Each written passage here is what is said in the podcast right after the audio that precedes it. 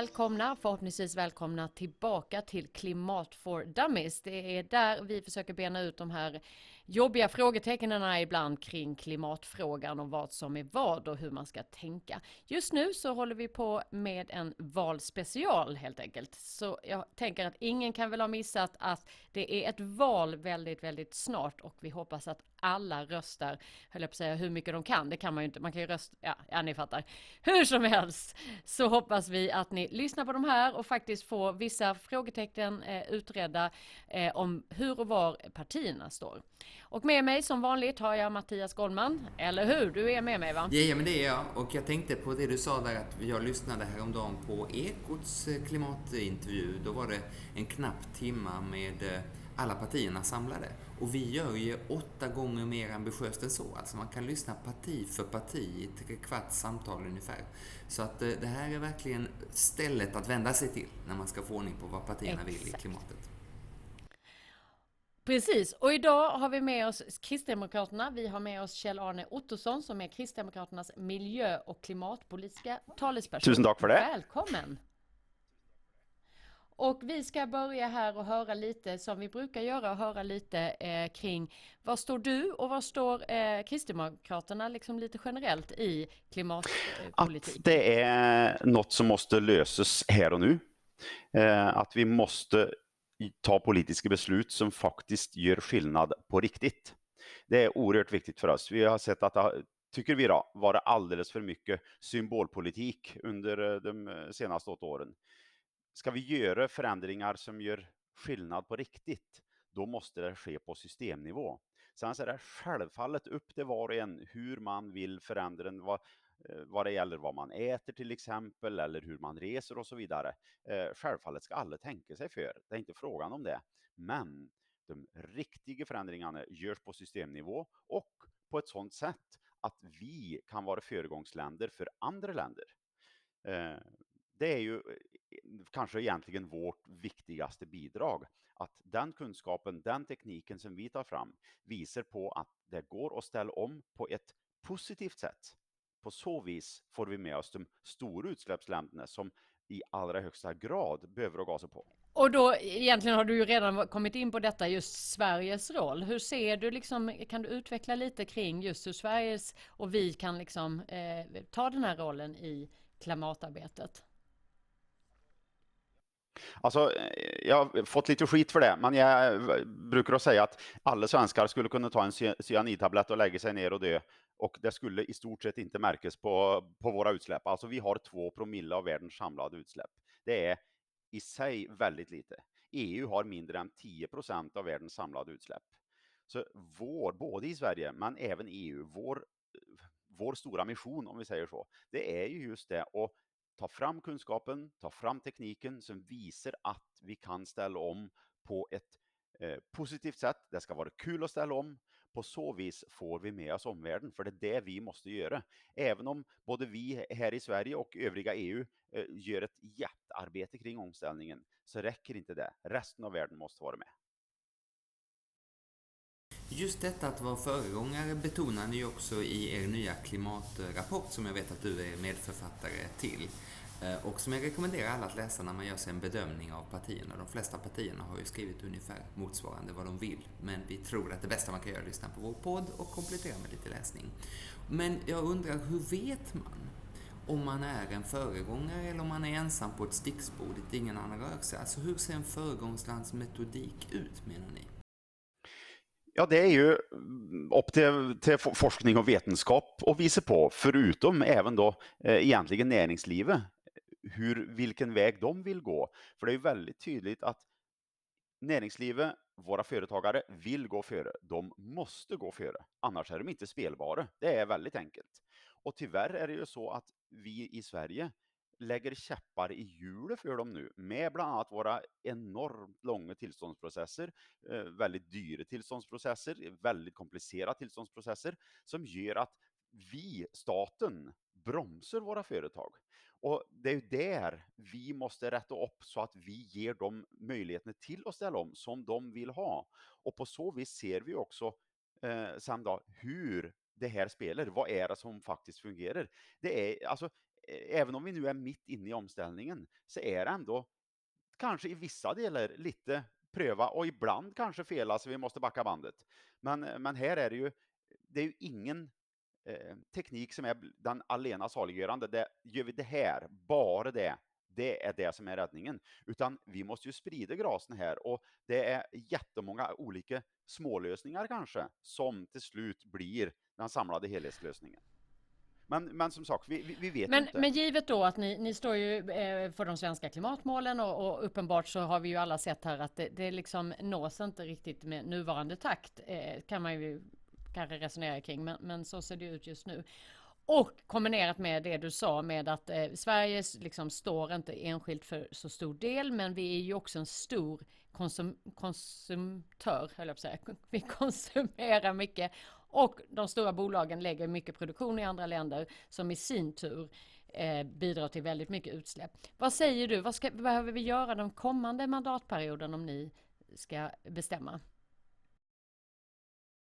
Alltså, där handlar det ju precis som du säger. Ju mer vi kan producera i Sverige, ju bättre är det. Men då kan inte vi ha sådana stora höga kostnader, regelkrav, återigen tillståndsprocesser, som gör att vi straffar ut näringslivet här och att vi istället då importerar från andra länder. Alltså bara genom svensk export av varor så eh, skjuter vi bort 26 miljoner ton CO2 varje år om de varorna skulle ha varit producerade i något annat land. Så ju duktigare vi är på att producera inhemskt, ju bättre är det. Sen så måste vi också till exempel i våra ja, kommuner, regioner, staten, när vi ska upphandla. Vi måste bli väldigt mycket duktigare på när vi gör våra upphandlingsunderlag så att vi klarar att handla mer eh, närodlad mat om vi säger så, närproducerat. Så ju mer vi producerar i Sverige, ju bättre är det. Och detta skriver ni om i ert eh, klimatprogram, att det ska erkännas och främjas i orden ni väljer. Vad är det för erkännande det handlar om och vilket främjande är det ni syftar på? Precis som jag inledde med tidigare, nämligen att vi måste för det första peka på att vårt, vår, eh, näringsliv, vårt näringsliv, vår industri och så vidare är till stora delar väldigt mycket mer eh, klimatsmart än vad det är i många andra delar av världen. Och då måste vi ge dem förutsättningarna för att det är de som producerar varorna och inte att det görs i Kina till exempel, som har betydligt högre klimatavtryck och att vi importerar därifrån. Sen så kommer inte vi till att bli på något vis bli självförsörjande på alla varor. Vi, självfallet måste vi importera, vi, det, vi lever i en, en global värld. Men vi kan i alla fall inte för att vi vill någonting gött så sätter vi så hårda regler, krav och så vidare och det blir kontraproduktivt för våra företag.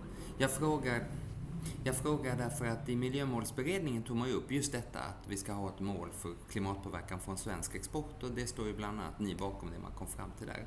Och då skriver man att till exempel lite bränslesnålare svenska lastbilar och lite klimatsmartare svenskt stål ska kunna avräknas mot det svenska klimatmålet. Alltså vi ska kunna vara mindre ambitiösa i vad vi gör här hemma för att den export som ändå redan sker eh, har en viss klimatnytta. Är det så ni tänker? Ja, men vi, vi måste kunna väga eh, både den, den, svenska exporten mot, mot importen. Det är det som är, är, är, grejen. Så att vi väger det mot varandra så att vi, in, vi, vi inte straffar ut vårt eget. Vi måste visa på att vårt, vårt eget är bra. Det ska vi kunna ta, eh, ta en fördel av så vi inte straffar ut oss dubbelt istället. Och detta straffa ut dubbelt, vad är det för regler du menar som i nuläget straffar ut dubbelt? Ja, men till exempel det här med tillståndsprocesserna då där vi ser att företag vill ställa om, de kämpar för att ställa om, men då har staten eh, tillståndsprocesser som tar jättelång tid, kostar jättemycket pengar. Och sen så kan vi se, ja, ta till exempel var det LKAB, då var det en, ett samråd som de skulle kalla till, till de som hade bergvärme som hade skett på fel sätt. Och därmed var det direkt avslag.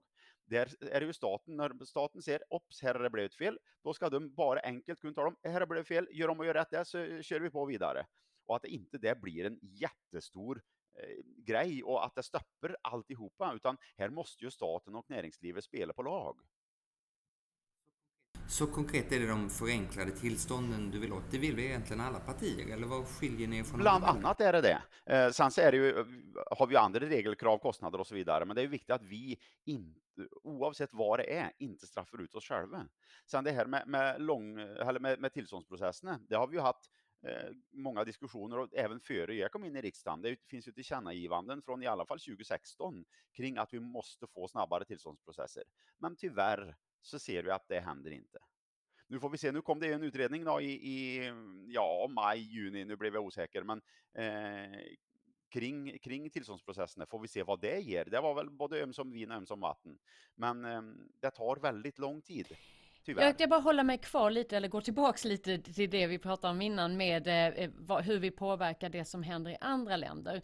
Eh, och jag ska bara säga att jag, jag menade inte riktigt att vi behöver ta hem all produktion hit, eh, utan snarare hur ser ni hur vi kan påverka det som vi kan påverka, både som konsumenter men också som ägare av stora bolag med produktion. Därför vi vet att i produktionen ligger ju de stora utsläppen om man tittar till exempel på textil.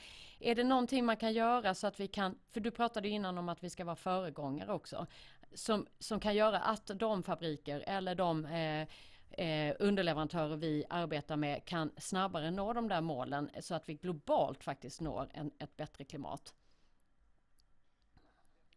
Ja, det jag tänker är det är kanske inte en politisk fråga utan det är snarare en fråga för våra ingenjörer och vetenskapsmän. Alltså, det är de som tar fram lösningarna. Det är de som har den kunskapen. Det, det besitter ju inte vi som politiker. För det är ju, återigen tänker jag, det är de, de tekniska lösningarna. Är, vi är teknikoptimister och det är ju de tekniska lösningarna som till stor del ska hjälpa oss ur klimatkrisen. Men det de är inte vi som plockar fram, eh, tack och lov. För eh, från min sida ska jag erkänna att ja, det blev väldigt dåligt med lösningar. Och det är ju spännande, denna syn på teknikneutralitet som du har här och som vi också läser om i ett klimatprogram. Och att sen kontrastera det lite grann mot eh, den ensidiga satsning på en eh, investeringsgaranti, en kreditgaranti på 400 miljarder kronor. Eh, en kom för ny kärnkraft. Dessutom pekar ni ut vilken typ av kärnkraft ni önskar er. Så hur, hur är det i praktiken med er teknikneutralitet när det är riktigt stora summor som kommer? För det första så läser vi IPCCs rapporter och läser allt vad som står i deras scenarier. Och i alla scenarier så står det att vi behöver otroligt mycket mer elektricitet och den elektriciteten, den kommer från sol, vind, vatten och kärnkraft. Och det är ju så att vi måste ha mer av allt. Och tyvärr ser vi ju nu hur eh, det slår när kärnkraften i Sverige har till dels börjat läggas ner. Då. Vi ser hur det slår på elpriserna bland annat. Vi måste ha mer av allt så att vi har eh, den här reglerbara kraften och därför måste vi gasa på när det gäller kärnkraften igen så vi kommer ikapp så vi har det. Sen ska inte det slå ut de andra. Men det som är viktigt när det gäller vindkraft då till exempel, det är ju att vi får incitament som gör att det blir lättare att få eh, folk till att godta eh, att, att vi bygger vindkraftverk. Och då är det inte som, som till exempel regeringen var ute med här tidigare i, i, i våras då, att ja, men om du tar eh, vindkraftverk i din kommun så får ni pengar till ett nytt badhus. Ja, men om det ska byggas ett nytt badhus här, vilket det gör just nu i och för sig, men då blir det i Årjäng, fem och en halv mil bort. Det hjälper inte mig ett skit, ursäkta uttrycket, om jag får vindkraftverk i, i, i, min horisont. Det är inte det som hjälper, utan här är det ju de fastighetsägare som på något sätt blir berörda. De måste ju få ersättning. Är det så att värdet på din fastighet sjunker, ja men då måste du få ersättning. Vi måste alltså ge någonting tillbaka till de som är direkt berörda. Det räcker inte bara med en bygdepeng. Till exempel, det är ju ett sätt att visa på hur vi ska kunna göra för att vi ska kunna gasa på när det gäller även vindkraftsutbyggnaden. Jättespännande, men om man håller fast vid min fråga så är det väl ändå så att det enda energislag ni är beredda att ge hundratals miljarder i kreditgaranti till är kärnkraften och inte heller på energieffektivisering eller energilager till exempel. Varför denna ensidighet och inte låta marknaden lösa det som du själv var inne på? Den frågan ska du egentligen ställa till min kollega Camilla Brodin som är energipolitisk talesperson, det är hon som jobbar med sakerna. Men det är ju så att och då kommer vi till den diskussionen igen då. Låta marknaden lösa. Ja, då måste vi ge. Vi menar att alla kraftslag ska stå för sina egna kostnader. Det står väldigt tydligt. Alla, men, och, men, det, men det hänger ju inte ihop alls med en kreditgaranti på 400 Ja, men det, det är en garanti. Den be, det behöver inte betyda att den ska betalas ut. Det är en garanti för att som ligger där för att de ska våga igen. För det är ju faktiskt så att nu är det politiska beslut som till dels ligger bakom att även kärnkraften har lagt ner och det sliter vi med nu. Så att vi måste, vi ska ha, måste ha mer, vi måste ha mer av allt, men alla kraftslag ska stå för sina egna kostnader. Och då är det så att de som, de som är, vi kan använda som reglerkraft, som vattenkraft och kärnkraft, de har en fördel som vi per idag inte har på de andra eftersom vi nu inte har lagringsmöjligheten än. Och eh, det är ju jätteviktigt att vi då även på något vis vad ska vi säga, belönar det. För vi måste ha den baskraften, den reglerkraften som är med och styr upp Eh, kontra vind och sol bland annat, som vi inte kan styra på samma sätt. Vi ska inte stanna väldigt länge med detta, men jag tror att du har alldeles rätt i, och de flesta bedömare är ju i vart fall alldeles rätt i, att vi också behöver just de här energilagarna därför att det kommer att vara mer variabel, både mängd energi i nätet och kostnad för, eh, för den energi som finns för tillfället. Och då blir det ändå svårt för mig att förstå att ni anslår summa noll till energilager till exempel, summa noll till vätgaslager eller vad man nu kan tänka sig. Och inget annat energislag får den här typen av kreditgaranti, eller ens möjligheten att söka det, som ni tillsammans med SD, M och Liberalerna eh, anslår enbart för kärnkraften. Vad tog teknikneutraliteten vägen, vill vi ändå ha svar på. Samtidigt vi vill ha en vätgasstrategi till exempel. Eh, för att kunna bygga ut det än mer. Eh, men som sagt, det här är frågor som du egentligen ska ställa till min, min kollega Camilla som, som jobbar med frågorna. Hon kan dem betydligt bättre än vad jag gör. Vi tar med dem till Camilla. Vi kanske bjuder in på en särskild omgång Klimat för Dummies avsnitt energi, men jag tänker nog att de hänger ihop rätt väl. Jasmin, över till dig.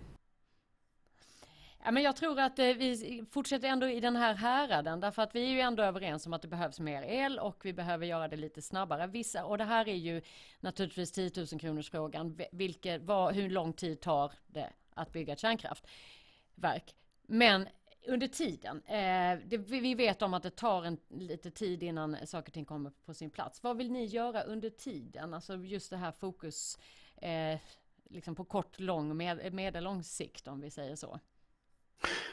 Problemet är ju att det finns ju ingen egentligen quick fix så, alltså göra någonting nu, utan oavsett så tar det tid. Självfallet energieffektivisering, ja men jätteviktigt. Den, den kilowattimmen som inte är använd, det är den absolut bästa. Eh, där vi kan eh, gasa på, kraftvärmen till exempel, där är det möjligt att, att göra något mer.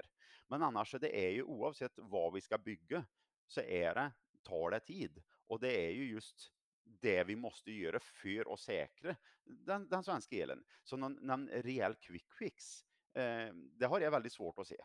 Utan här är det snarare nu att vi, vi eh, ser över regelverket bland annat för att till exempel kunna eh, få upp mer vindkraft eh, med, med och, ge incitament för att det ska bli lättare. Eh, precis som vi ska se, se till och, och, och, regelverket kring, kring eh, kärnkraften. Vi har en, en, i södra Sverige har vi ganska mycket småskalig vattenkraft.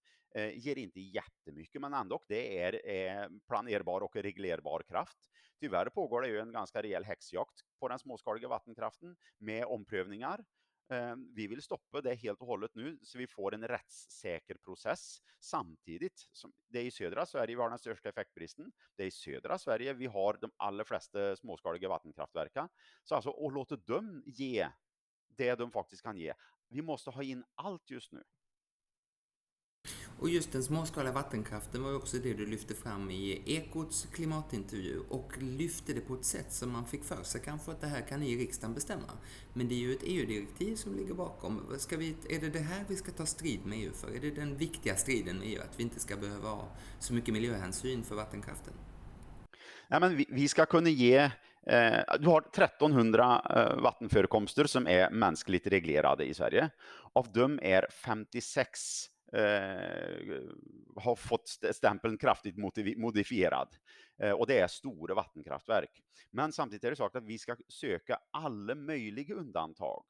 Alla möjliga undantag som går att få ska vi söka. Och det gör vi ju inte. Eh, jag har varit på ganska många studiebesök eh, hos många vattenkraft, eller inte bara för, för elkraft, utan även kvarnar till exempel och andra som har dammar av olika sorter och sett hur detta kommer att påverka något enormt.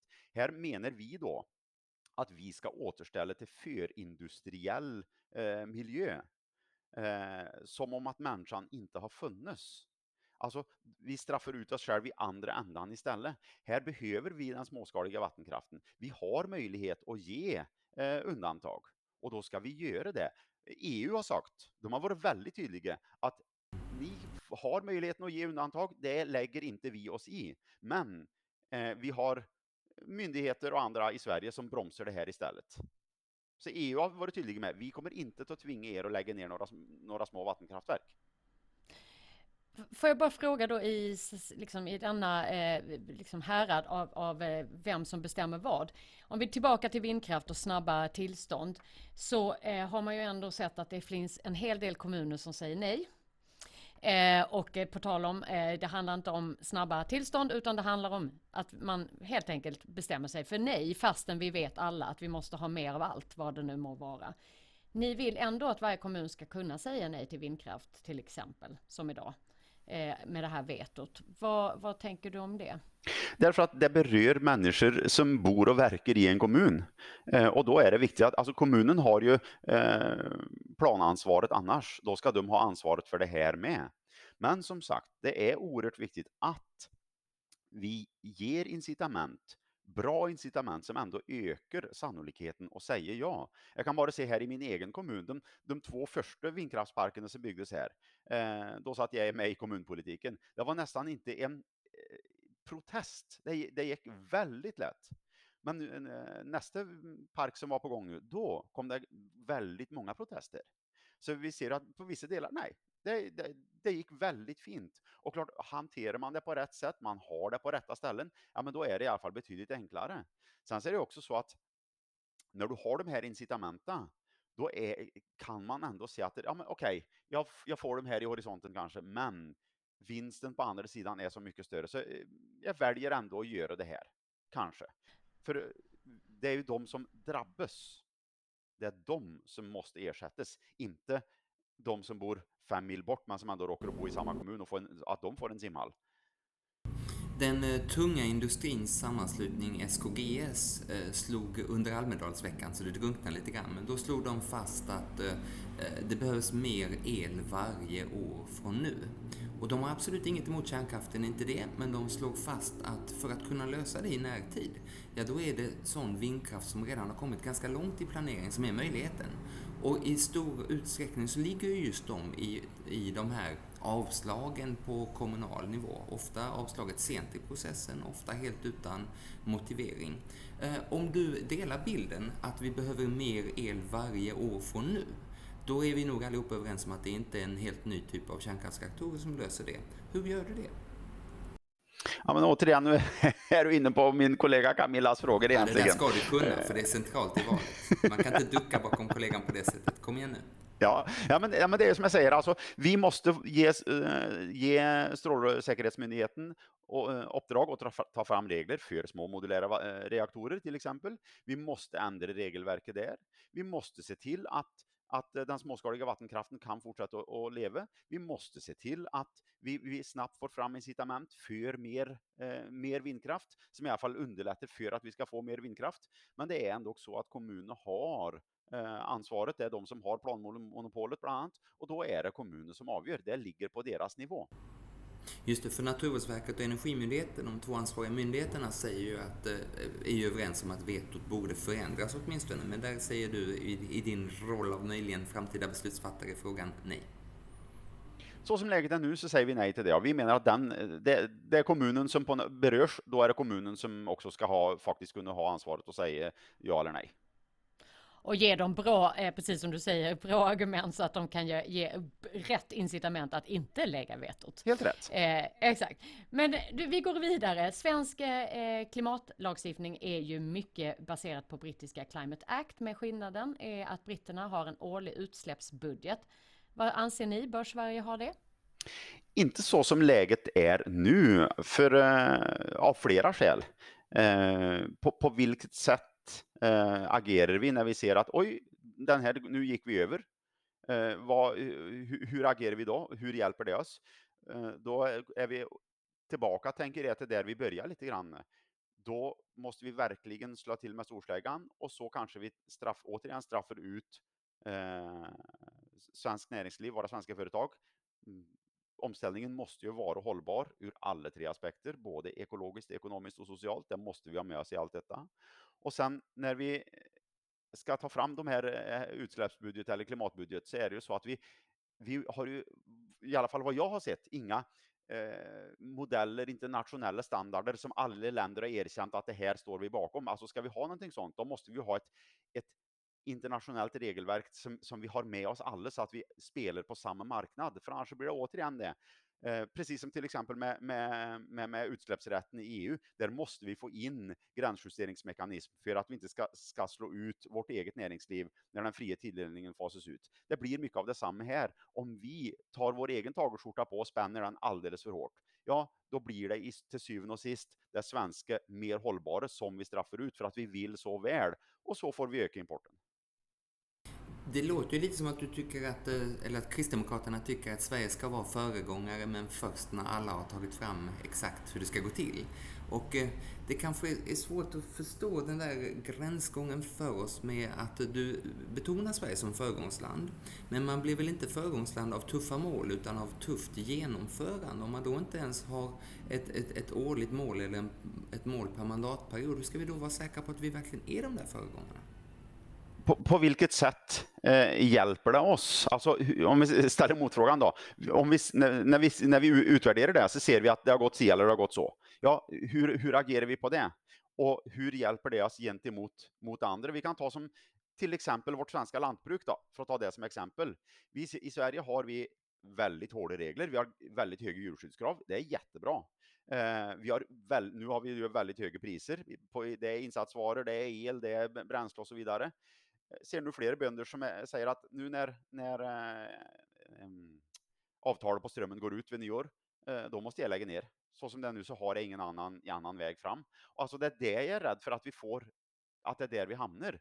Om vi binder tagelskjortan för hårt bara hos oss, att vi tar fram svenska särregler som bara gäller i Sverige, då är det en risk att vi verkligen slår undan benen på oss. Ska vi ha det, ja men då måste vi ha något gemensamt. Till exempel om det är nu är i EU då, att EU tar fram det här att vi ska ha någonting gemensamt inom EU. Ja men då är det en annan sak. Men som enskilt land, då tror jag att det är en stor risk. Då, då gör vi oss själva en björntjänst istället. Har du något exempel på det, där vi har liksom gått för långt fram, på klimatområdet menar jag, så att vi har bundit tagelskjortan om, om företagen? Är det så att går vi för långt fram, är vi för mycket av föregångsland, som du ändå sa att vi ska vara, då straffas företagen? Ja, men alltså, nu, nu drar, du, drar du det lite, lite väl långt, för det jag menar det är ju att vi ska, vi ska ju eh, vara föregångsland på ett sådant sätt så vi visar för andra hur de ska kunna ta efter. Och om vi är föregångsland på ett sådant sätt att ja, vi använder uttrycket ändå, att tagelskjortan måste tas på, den spänns alldeles för hårt. Ja, men då är det inga andra länder som vill följa efter. Det tror jag alla är överens om, men har du något exempel på att det har varit så? Är det här baserat på något mer än en allmän oro? Jag har inget exempel som jag kan ta just här och nu. Men klart, när vi ser eh, kring våra elpriser, till exempel insatsvaror, bränslepriser och så vidare. Eh, det visar ju att det blir en stenhård eh, tillvaro som många andra länder nere i EU inte har på samma vis. Menar du att Sverige har exceptionellt höga elpriser? Är det det du säger? Och, och, då, och, då, och då, kämpar vi på olika marknader. Eh, hur elpriserna ser ut nere i Europa har jag inte en aning om. Eh, men ändå, vi har ett helt annat klimat här, så vi vet att här får vi en vinter på ett helt annat sätt än vad man har till exempel i södra Europa. Där, då går det betydligt mer ström. Hur det ser ut med priser på, på, på, på bränsle och så vidare, det har jag inte stenkoll på just här och nu. Men om vi har för hårda regler, för dyra kostnader, för krångliga tillståndsprocesser till exempel återigen, ja men då är risken att vi, vi, vi eh, är föregångsland på ett sådant sätt som inte lockar till att följa efter.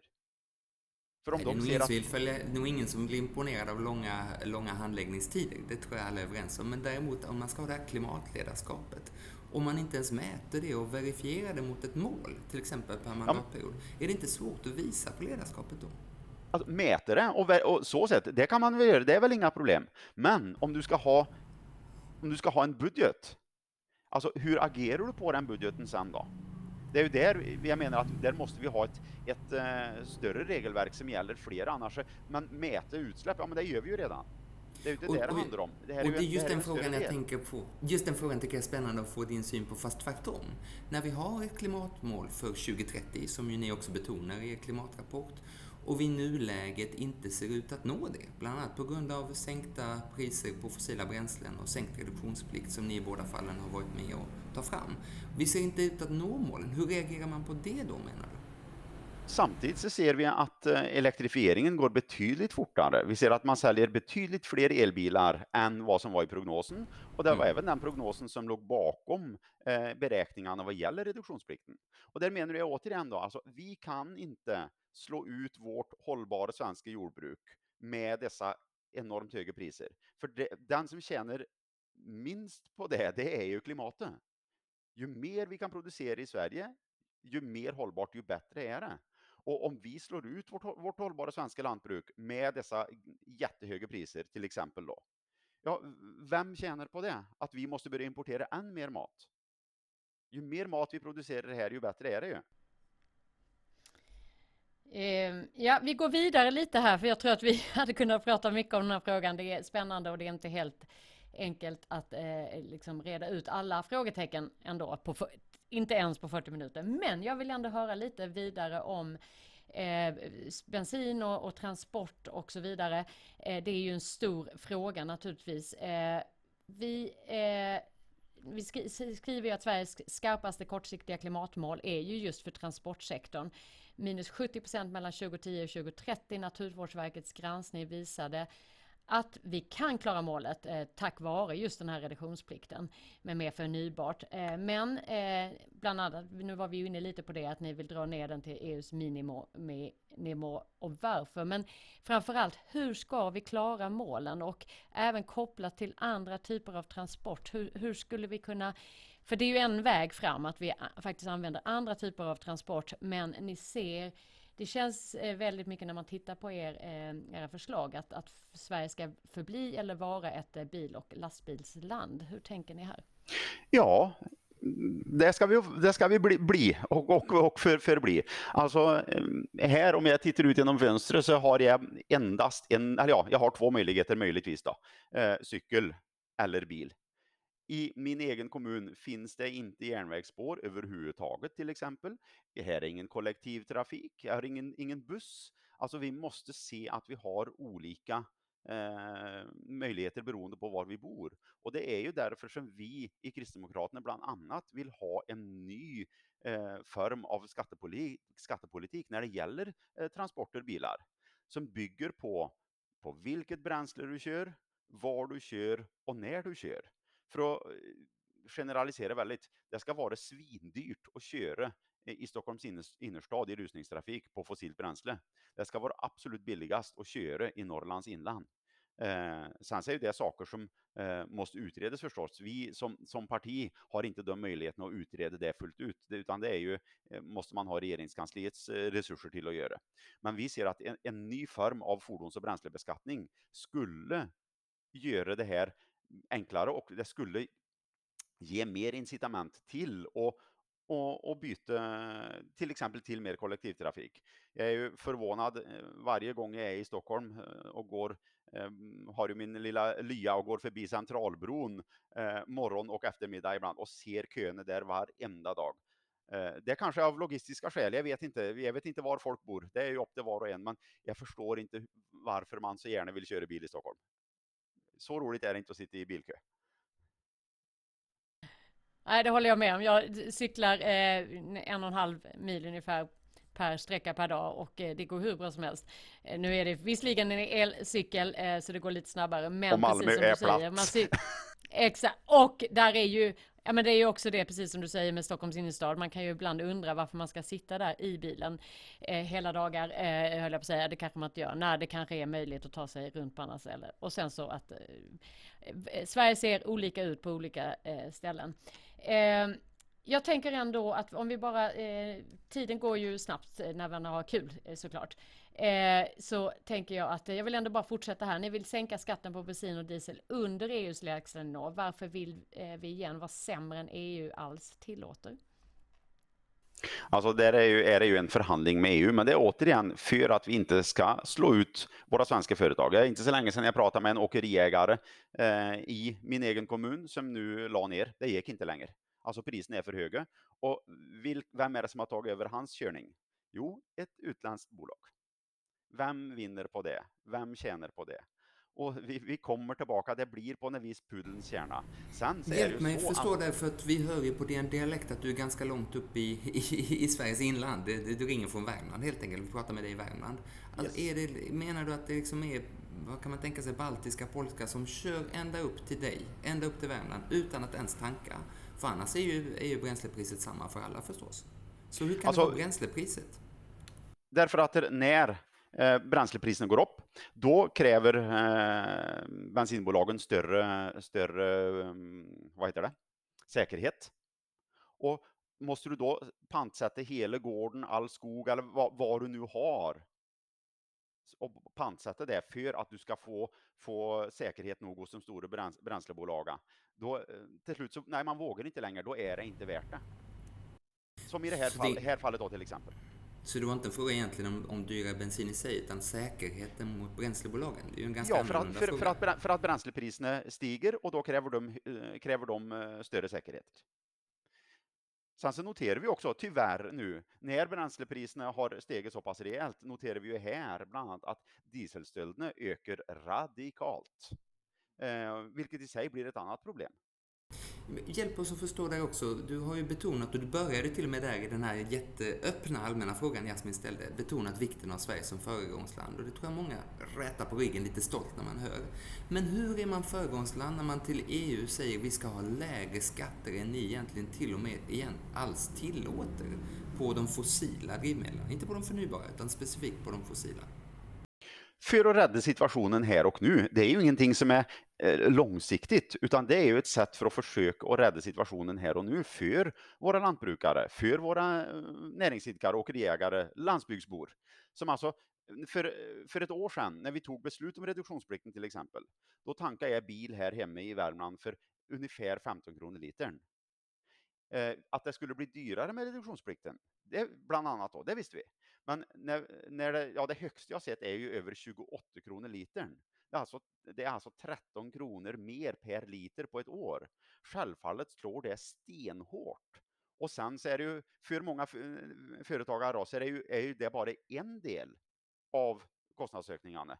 Så återigen, vi måste finna lösningar. Sen så är inte det någonting som ska ligga för alltid, verkligen inte. Det är samma som med reduktionsplikten. När vi får mer biobränsle till, till bättre priser, ja men självfallet ska vi, ska vi eh, öka inblandningen igen. Sen så är det frågan, är det så att att eh, våra bilar ska gå på biobränsle? Ja, kanske. Vi vill ju ha en, en eh, konverteringsbonus. Den bästa bilen, det är ju den som redan är tillverkad. Så vi vill ju ha en bonus för att bygga om bilar så att de ska kunna gå på biobränsle. Så att vi inte behöver skrota bilar som är, är fullt fungerande. Men det kanske är så att det blir elektrifieringen som blir det allena saliggörande på personbilsmarknaden till exempel. Vi behöver, behöver eh, biobränsle till ja, flyget, det är där vi ska ha det. Men där får vi se var, var utvecklingen, eh, vilken väg Eller till de befintliga, till de befintliga fordonen kanske jag tänker att ni tänker med konverteringspremien. Att vi har ju många bilar som rullar där ute och inte är redo att skrotas på ganska länge än och svåra mm. att bygga om till el.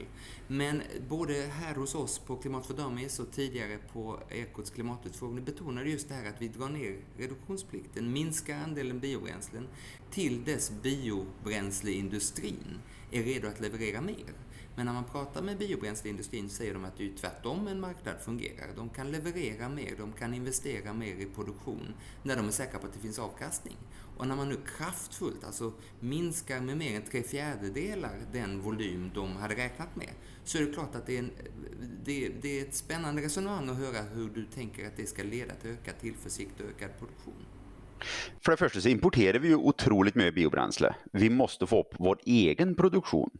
Och det är ju så att det är inte bara Sverige som använder sig av biobränsle. Det är inte bara vi som är marknaden. Det finns ju, eh, alltså vi ska ju ha ut biobränsle över en stor marknad. Så jag vill ju ändå hävda att vi säger inte nej till, till reduktionsplikten, men vi säger en lägre takt nu till vi har fått upp produktion. Det är kanske så att vi nu backar bandet lite grann för att sen kunna ösa på rejält när vi har fått upp produktionen. Så jo, alltså, det förstår vi... jag, men hur, min fråga var hur får man upp produktion genom att minska efterfrågan? Ja, men därför att vi, det är inte bara vi som är marknaden. Marknaden är så betydligt större och man vet att det här kommer vi att behöva, inte minst till tyngre industrier, eller tyngre, förlåt, tyngre transporter, eh, där, där batterikapaciteten idag inte fungerar på samma vis. Eh, elvägar är inte lösningen överallt. Till våra flyg till exempel. Nu har vi faktiskt flyg som, som har flugit på, på 100% förnybart. Eh, mm. Så vi ser att det finns en marknad och Sverige är inte bara marknaden. Så jag vill hävda att efterfrågan finns, men det är inte bara Sverige som står för efterfrågan. Just det, och när vi minskar vår kraftigt så räknar du med att andra ökar helt enkelt? Nej men alltså, vi, må, vi ligger ju så enormt mycket bak idag. Vi måste ha väldigt mycket mer oavsett. Alla ligger bak, alla vill ha, ha mer biobränsle.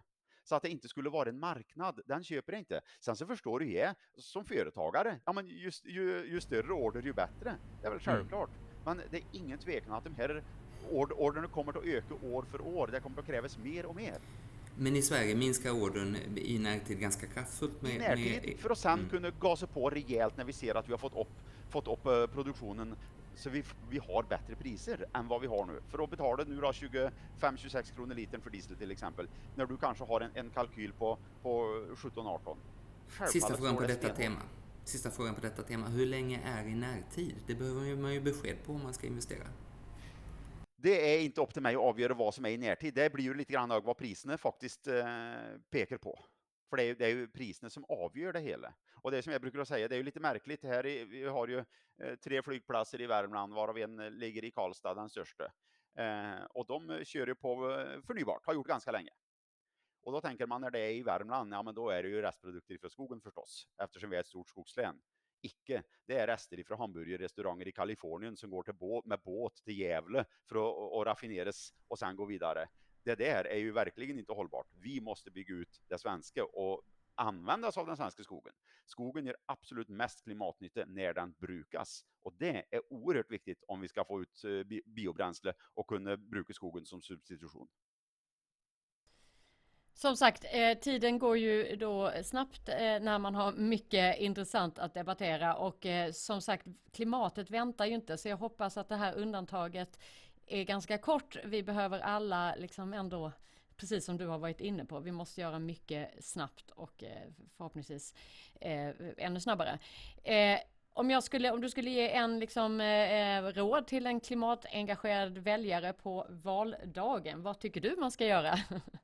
Ja, du, Ledande fråga. Ja, precis. Ja, men du ska ju självfallet eh, rösta på KD och kryssa mig eh, som jobbar med frågorna. För det är ju så att vi måste se de här frågorna i en helhet.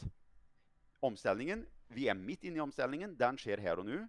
Omställningen måste ske på ett positivt sätt. Det ska vara kul att ställa om, annars får vi inte med oss omvärlden. Och det måste vara hållbart ur alla tre aspekter, ekologiskt, ekonomiskt och socialt. På så vis får vi en hållbar omställning där vi får med oss omvärlden, där vi får med oss våra medmänniskor. Vi inte får eh, gula västar eller liknande proteströrelser. Det är oerhört viktigt, för det hjälper ingen. Tack så jättemycket och det vi skickar med är att rösta. Vi är ju neutrala och eh, jag tycker det är viktigt att ni som lyssnar på detta lyssnar in och faktiskt sätter er in i frågorna och tar ansvar för den eh, röst ni lägger. Eh, och jag skulle säga att jag ändå är glad och att där är politiker där ute som engagerar sig överhuvudtaget. Men som sagt, rösta vad ni nu väljer att rösta på. Det var allt för, från Klimat för Dummies för idag och vi hörs och ses snart igen. Tack för att ni var med. Tack!